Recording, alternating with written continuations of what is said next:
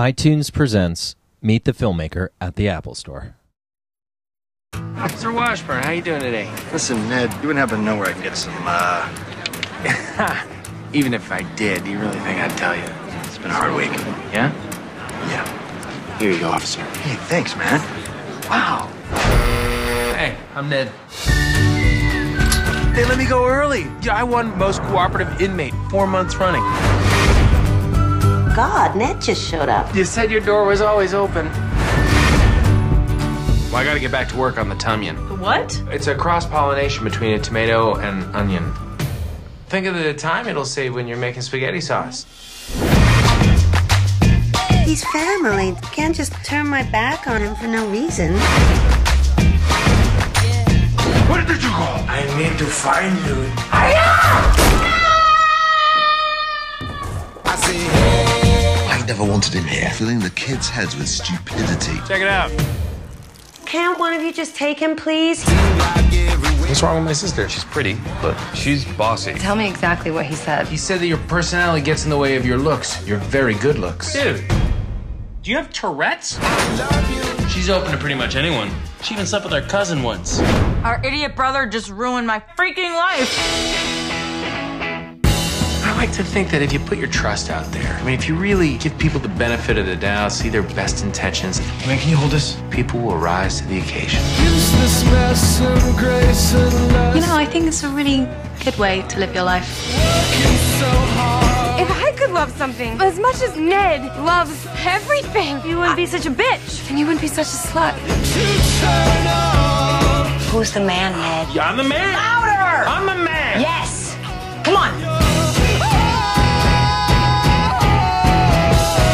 I try and do good, but I just screw it up.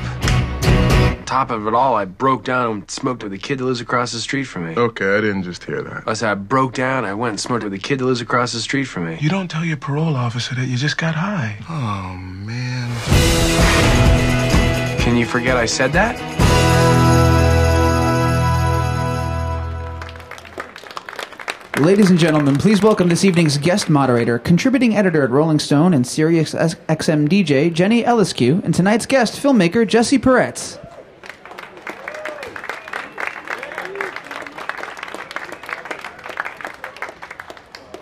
We're all the way at the far end of the stage, caddy corner and stuff. How y'all doing? Good. Hi, guys.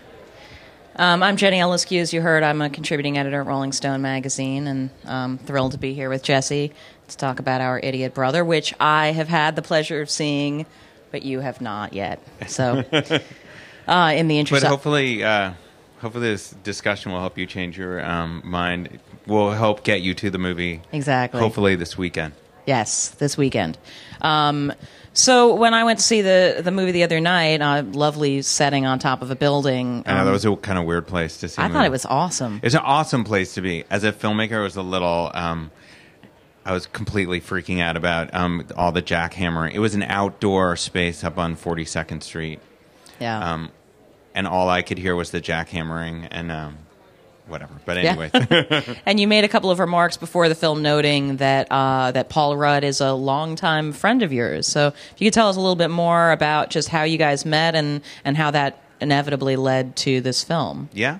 Um, well, we met we met through a mutual friend back in the '90s. Um, another actor, Donal Logue, who was an old friend of mine from college, and a, and uh, and then I got him to do this um, all improvised movie that I made in France ten years ago called The Chateau, which was a tiny little movie.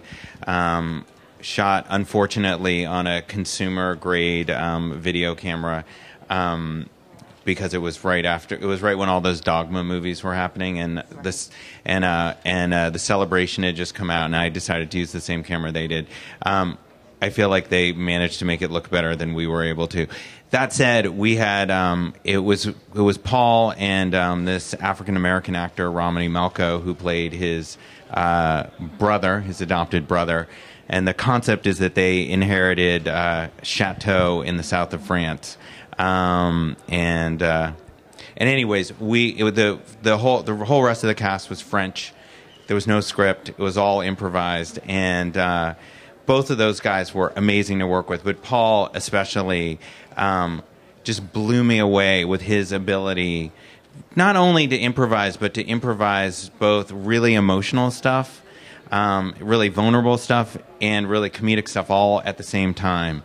Um, which to me is, you know, uh, it's a it's a brand of comedy that really attract, you know, that that I'm really like attracted to, and um, and so you know, I guess I first and foremost became like a huge fan of his through that. But the experience was a really positive one for both of us, and you know, we had a, number of false attempts over the last decade to sort of create other scripts to work t- together on other movies that never happened.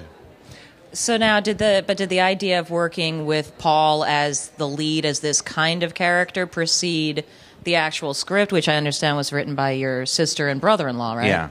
Well, we developed. We we sat around the living room one day saying like, "Oh, let's write." I'd already written a script with my sister before. We were like, "Oh, let's write. Let's uh, you know, let's write another script." And basically, we were like, "Let's write." Let's come up with an idea of something for Paul Rudd, who I really wanted to work with. So, this character kind of, this character sort of started by being having little qualities of the um, of the characters that we had talked about um, in all these false attempts to come up with scripts over the last decade. Um, and we knew we wanted to do something kind of ensemble-ish, and we sort of we sort of got to the point where um, we were like, okay, let's do a sort of, you know, something would, I guess, be slotted into the dysfunctional family comedy, but something about really where we explored, you know, grown the sort of love and hate and bitterness and honesty of grown sibling relationships. Um, somewhere in the process of figuring out the figuring out the script, um, I met our mutual friend Morgan's brother. I don't know if you know the story of Morgan's I don't. brother. I don't know this brother. This I don't know this brother or this story. we have a mutual friend who has a brother who is a medical marijuana farmer in Marin County. Oh, who, interesting. Who got into a little trouble um, for, I guess, spreading, you know, stretching the the laws of dispensation of medical marijuana. You don't want to do that. And uh, anyways, he was, you know, in some serious trouble, but managed to kind of find a good place for himself by uh, joining a Franciscan monastery in Oakland. Um, And and when I met, um, and then uh, so when his brother came to town and I met him, and I had and uh, he basically I ended up having dinner alone with him and my wife, and uh, he was the most. ir- He's like the sweetest guy in the world, the most irony-free, judgment-free guy that I've ever met, Right. and I just totally, I was totally like falling in love with him. But also, as I was sitting there, it was answering all the unanswered questions of like, what's going to be the motor of this movie, and what's the thing about this character. And it was over the course of like having dinner, and I couldn't stop thinking about it. I realized this is going to be what Paul plays as a guy who's just like has such um, sort of faith in humanity and and and has just so much like goodwill towards his like fellow man that it's going to cause him lots and lots of grief with his sisters and and so it sort of I came out of that dinner sort of having figured out what the story engine really was going to be. Right, and of course, in the of course the overlap with with Morgan's brother, who you mentioned being a, a guy who was was farming pot, is that you know this sort of opening uh, problem Of the that movie. Ned has in the movie. Yeah. Of, of selling pot, but you know the, the the movie's called Our Idiot Brother, and certainly you go into it sort of with this preconception about what this character is going to be, and obviously Ned is not an idiot, right? Yeah. No, I mean, you know, my our our hope at least is that you know you go through the journey of the movie, and at the end you realize in ways his sisters are more idiots than he is, and and that if anything you re you sort of reassess the tone in which our idiot the title was meant that it's more like oh man you know what my idiot brother did last night you know in that sense that we all are one or have one or or whatever like that. Um, you know, I hope personally that you know people come away even from the scene where you see it's not like he just sells the guy pot right off the bat. It's just that he has that compassion that when he that when the guy is talking about a rough week, he just can't he can't leave that guy you know leave that guy hanging. So. Well, yeah, and I think you know something that recurs in the film often is the, this idea of honesty, um, and is one of the things that I think is is most memorable and sweetest about the film is this idea that that you know there's no the having no artifice of just sort of saying the truth or what's on your mind and not trying to you know scheme or manipulate other Yeah. people to get your way. I mean, is was is there anybody in particular in, in your life other than you know Morgan's brother who you had this dinner with who who kind of uh, you know served as a role model for that type of character? Um, yeah, I mean, I think I feel like there's definitely a lot of people who have element who have elements of of that, and I do feel like I'm kind of a I'm sort of I have a soft spot for people who are I have a spot a soft spot for people who are just genuinely super super positive and open even though I myself am really don't actually fall into that category it's more like I aspire to be more that way you know yeah. um, we actually did have like you know before I met Morgan's brother, we had an imperfect example, me and my sister, which was um, my one of my brother's best friends growing up, a guy Dave Jackson, who was the first person that I ever knew who became, who was a who I actually knew who really became organic farmer, and um, Right. and Dave Jackson's been doing it for 30 years up in Vermont, and he's got quite a bit of a Ned vibe. At Yeah, I least- mean- at least physically. Ned's Ned's ex girlfriend and, and and her dude. Like, uh, what's the name of the actor who plays? It's TJ. It's a guy. He's a discovery for me He's from awesome. this casting process. This Um, guy who plays the ex boyfriend's new dude friend is incredible. yeah, his name's TJ Miller. He's, um, you know, he's been. He, I guess people in the stand-up comedy world kind of know him, um, but he's definitely been getting a lot of movies recently. A bunch. I mean, you know, I I missed a bunch of the movies that he was in last year. You know, he keeps getting cast in like big broad comedies.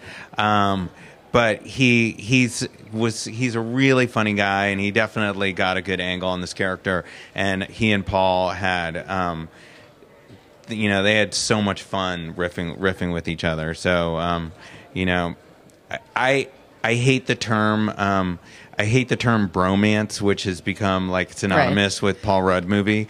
Um, so so I can't believe I'm stepping into it right now. But there actually is a you know a, a, a tweak Mini bromance. a tweak of a mini bromance in, in the very end of this movie just to have one more movie where Paul falls in love with another dude well, I mean, where the real bromance of the movie is the dog Willie Nelson, right? I mean, you know, you got you got a dog named Willie Nelson. Who wouldn't love a dog named Willie Nelson? Now, are you? Because I noticed there's some Willie Nelson songs in the soundtrack as well. Are you personally a, a big Willie fan? Are your sister and brother-in-law big Willie fans? Um, I was always I was I was always a um I always really liked his music and I always loved I mean he's a perfect guy a perfect example of a guy I made a commercial with him for H&R Block if you think for a second you might um understand why they cast him in that um and he was such a joy to work with so I mean, just you know, he's the most whatever he fit. He totally fits. The he's Yeah. got the Ned vibe um, in his own you know elevated Willie Nelson way. Um, so it was you know we early on in the script writing process we sort of had this idea that it would be funny if the dog had a first and last name and was named after somebody who um, Ned admired. And we kicked around you know we we kicked around Jimi Hendrix and like other names, but like once we hit on Willie Nelson, it was like no, no, no, that's it, and and we just knew, you know, on some really gratuitous levels, like oh, it'll be funny to have him be like referring to his dog as Willie Nelson, um, but then it worked. It worked for me on a lot of other levels in terms of the story, and then and then that sort of became a sort of um, in terms of the score that sort of became the sort of guiding principle of like what the score would sound like. We sort of knew there would be some Willie Nelson songs in it, and um, and we and it ended up being scored by um, two people, um, Eric Johnson from the Fruit Brat, Fruit Bats, who um, I I knew a bunch of their songs because of Chloe, um, and um, and then my friend Nathan Larson, who I've worked with on everything else that I've worked in, and uh, the two of them had a magical like collaboration, at least from my standpoint, and I think they really challenged. They sort of channel that Willie Nelson vibe through the score in a way. Definitely right, and the and the score. I mean, it, the soundtrack score, whatever. It's mostly uh, Willie Nelson, a few Willie Nelson songs, and then songs that that um, that Craig and Eric, Nathan and Eric, sorry, otherwise Yeah. wrote. um, including a really beautiful version of "Tie a Yellow Ribbon Around Yeah. the Old Oak Tree." Which, Yeah. when I was watching and I was like writing in my notes, like, "Who does this version? Of this beautiful version of "Tie a Yellow Ribbon Around the Old Oak Tree"? We were when we were working on the script last year. we did- That year, there, there was, I I was uh, the winter that I was in LA, and I was and I would drive my daughter to preschool every day, and she became obsessed with Tie a Yellow Ribbon, the Tony Orlando and Dawn version that I had on a cheesy '70s mix, and make me play it every day on the way to school. And around the 19th day that we listened to that song on the way to preschool, I was suddenly listening to it and thinking, this will be the this would be the ideal song to play when Ned leaves um, when Ned leaves jail. So um, and then we got Eric to cover it to make it a little bit of a more Willie Nelson-ish, you know, version of it. My brother, sidebar, my brother used to be in a hardcore band called Endangered Feces. and they did a hardcore punk version of Tie Yellow Ribbon It's a Around the kinda catchy song. Opposite end of the spectrum Yeah. from from this version. So uh, you, you you mentioned that you know you had uh, worked on a film with your sister before, and obviously this movie has you know a, a great deal to do with, as you say, adult sibling relationships. Are there aspects of Ned's relationships with with any of his sisters that are similar to your relationship with your sister? Um, And you know, and just tell us a little bit more about those the character, the sister characters, and I what mean, you there, wanted. there's you know he's got he's got three sisters. One who um, one who like certainly on the surface is more like my sister. Eh, my sister's primarily a journalist, and she's written for Vanity Fair for a long time. Elizabeth Banks plays um, um, the character Miranda, who's a you know careerist journalist trying to work her way up, and um, and is probably the most kind of overtly superficial and harshest to him. Um, Emily Mortimer plays uh, sort of classic Park Slope mom with two kids living a politically correct Park Slope existence with her self righteous English um, documentary uh, filmmaker husband, played by Steve Coogan. Um, and then uh, Zooey Deschanel plays a sort of searching to find herself Bushwick performance artist who's um, you know also trying to figure out what her sexual orientation is and rashida jones plays her um, uh, girlfriend um, so th- that's the key cast right there yeah. Um, do you want to? Should we see what the what the people have to say on here? Does anybody have any questions for Jesse? oh don't be shy I know somebody wants to know something about Paul right here Rudd. in the second row. Uh, my girlfriend is an aspiring filmmaker also, so I just wanted to know what's your inspiration and what gets you motivated. what got me motivated to be a director um, you know i have to say i always i always really um, you know i definitely was a kid that really liked movies um, i had an experience when i was 15 i was a busboy. I was a busboy at a restaurant in boston um, where i had the i had a whole series of crushes on all these older ladies who were waitresses at the restaurant. They were like 21, 22. Um, and two of them were at film school, were going to Emerson Film School. And they asked me to be in their student film, um, which of course I was so excited to say yes to because it was an excuse to hang out with them outside of Rebecca's restaurant where we worked. Um, and uh, at any rate, when I got the script, I realized that like my basic role was it was I was a 15 year old um, moving to the big city from Vermont. No, 17 year old moving to the big city from Vermont. And uh, my neighbor was this 30 year old eccentric who finds out I'm a virgin and sends in, um, you know, uh, a female friend of his to deflower me. Um, anyways, it was I had the highest level of anxiety I've ever had in my life about the um, very explicit sex scene that I did in the student film, um, which was absolutely the last time that I've ever acted. I was totally one of those acting nerd kids um, beforehand, but this put a total end to my acting career.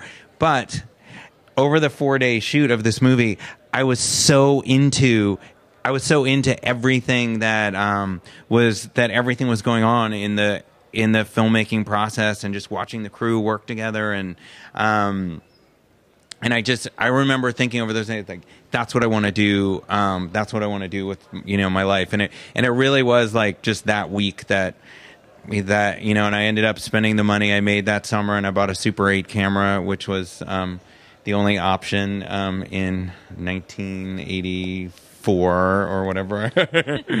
Um, so that that I mean that was sort of it, and then you know that, and once I decided I wanted to be a director, then that made me be way more of a geek about seeing movies, and I would got way more into seeing movies that my friends wouldn't want to see with me because that's you tends to be you go through like the geek phase of wanting to see the really slow first Polish Polanski movies and and and that kind of thing.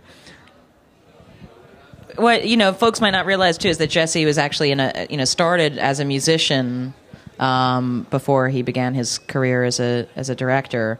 Um, and played in the band Lemonheads when they were first starting out, and then well, I mean, were the were those These, Lemonheads? these people are too young to even know what you're talking about. Right, but I mean, it's still it, nonetheless interesting that that was what you did beforehand, and that you made videos for your former band before you'd ever shot a film, right? Yeah. So, I mean, what aspect? I mean, I'd made some really terrible, Shitty, terrible short, my really shitty short, um, super, and lots of terrible um, music videos as well, Right. Including terrible music videos from my former band. right, right. I mean, is there any analogy between making a music video and making a film? I mean, I think um, I think that directing music videos or any kind of short form thing are incredibly useful at first of all just getting to play with the tools of filmmaking and I, and I personally am a believer that people who are directors even though ultimately um, when you're on a bigger film set you're the one person that doesn't actually have a job. Like you really have nothing to you really are the one person who could leave and it could just keep it could just happen without you. Um, nonetheless i think it's good to understand is to to sort of go through that phase where you do everything where you shoot stuff and you light it and you edit it and you um, learn how to record sound so you know how incredibly hard it is to actually record good sound which is crucial to movie making um, and I think you kind of learn your place on the set as a director. I do think people over exaggerate how much you can get out of, you know, even years of directing big um, music videos, because for me at least, the biggest part of movie directing is um, directing actors and talking to actors and learning how to communicate in actors in such a way that helps them really find a performance and that pulls all the performances together so they're all part of the same movie. And nothing that you do in music video I think ever prepares you for that. And I think if you ask most music video directors what it's like to make their first like real movie, I think if they're being honest, the biggest fear is, oh my god, I have no idea how to talk to an actor. Certainly for me, that was my my biggest fear. You knew how to talk to Dave Grohl very well already. Dave, yeah. Do we have other? Uh, right here in the second row again. You talked a little bit about um, directing. You talked about being in front of the camera. Can you talk a little bit more about your process as a writer? Um, you said that for this film specifically, it was a collaborative effort. Do all of your um, films? Yeah, I mean, I to to let me just be honest. To um, talk about my process as a writer would I need to um, out myself and say I'm totally not a writer. My process of writer is to sit around and um, you know. Uh, um, sit around and hang out with writer with whoever I'm working with and talk to them about ideas and have them do all the hard work, which I really do appreciate. The hard part of writing a script is actually sitting in front of a computer, um, having to like actually pound out words for characters and keep the characters' voices distinct and whatever. But um, so you know, in this script, and then I have another script that I wrote. I wrote two scripts in a row with my sister. This one also with her husband. Um, you know, we really would sit together and we beat out. We spent a month together, sort of three, four hours a day, um, really figuring out every everything that would happen in the first draft of the script. It changes a lot over the multiple drafts, but we sort of figured out the, all the beats of every scene and what the story would be. And it's like, you know, and there's the wall is filled with you know 120 cards that are like this this scene is gonna you know there's gonna be a scene where Ned sells pot to a cop and then we're gonna meet his sister going through the recycling which got cut um, you know whatever. And then you like move and you're and then you kind of are like am I telling the story in the right way? And you and it gives you an opportunity and almost everybody who does movie scripts do something with cards because you do ultimately end up shifting things around a lot and then you write a draft and then you start seeing what all the problems are in the story and you go back and you look at your cards and you throw 15 of them away and you write 18 new ones and move things around and then do your second draft and um, but it's really to at least in my experience it's just a lot of talking getting people who you trust to read it and give you hopefully really honest notes and that kind of thing We have anyone else out there? Right here in the second row on the far side. Hi, Jesse. Um, so I think I had read that um, you grew up in Cambridge, and was it one of one of your parents was a publisher, and your grandfather was a diplomat. So I'm just kind of curious of the when you got the acting bug and you wanted to go into filmmaking. How did your family respond to that? Were they supportive? and um, yeah no no no i different mean direction? you know I- um, my family was were really uh, definitely like I grew up in a bit of a high pressure um, household, but uh, but they were t- my parents were totally supportive. I mean, they were obviously supportive of me directing and stuff and stuff like that. I mean, the thing that people question more is were they supportive of me um, wearing a bicycle chain with a padlock around my neck and being in a punk band, which um, which was preposterous and ridiculous that I was wearing a padlock and fashioned myself as a punk rocker. But they were really into that as that as well. So, um, Another question here in the fourth row in front all of right. Was there uh, an experience with you and your sister that was like, oh my gosh, I totally have to put this in the movie because it just fits it so perfectly? Oh man. Um I wish there was a, I wish there was a I wish that the answer to that was yes and I'm sure as soon as I move on to the next question I'll remember I'll I'll remember what it was. Oh, yes, there was one. The um the um and I can't believe I'm putting oh my god. Now I've started this. Okay, I'm to just boldly put this out there in the world. I um I was um similarly seduced at a uh, bar, not a party, into a um, into a into a three way as Ned was, and um, and tried really hard to go through with it, and then and then at a certain point just had to put on the brakes because my I I wasn't feeling it on a um, on a sexual level, and um, and not quite to the extent of um, Ned, but actually quite a bit like him. Felt incredibly like incredibly guilty and quasi like and quasi um, felt bad that like I was um, you know uh, being homophobic that I wasn't psyched to be to be making out with a man. Cannot believe I just put that out there, but, but that is that is probably the most autobiographical um, comedic thing in the um, in the in the script that my sister insisted um, pulling from my life and putting into it. I feel like if you're going to have a three way gone wrong, you have to put it in a movie at some point, right? Yeah. I don't know. Hi, how did you get produced and what is your relationship with your producer? Um, well, the my um, the the my main producer is on this movie and on my last one is um, Anthony Bregman from who's has a company called Likely Story. Um, he's a New York he's a hardcore New York independent film producer who makes many. He gets he's just the hardest working guy. Somehow he ends up, you know, making three, four movies a year. Um, so he was a total fan of um, the script right from the beginning. So he was the first person we gave it to. He said he wanted to produce it. He's not a financier, so we did a we did a draft or two for him and his um, compatriot Stefanie Azpiazu. And uh, and then we gave the script to Paul. I actually didn't tell Paul that I was writing this for him. Um, I just wanted to I just wanted to finish the script that I thought he would like, and so I waited until it was done to even tell What him if he didn't it. like it? That would have been awkward. Then if he didn't like it, then we would have, you know, had to taken it out there and Like, find "Screw you, and man." find somebody else to to do it. But um, he had had a string of like these all being so busy, and I knew that he really didn't want to be making another movie and didn't want to do another little movie. And I just felt like if I tell him I'm working on this little thing, he'll feel like obligated. And I felt, you know what, it's better for me to wait until I have something finished. And so I gave him the script when I thought, when we thought it was totally done.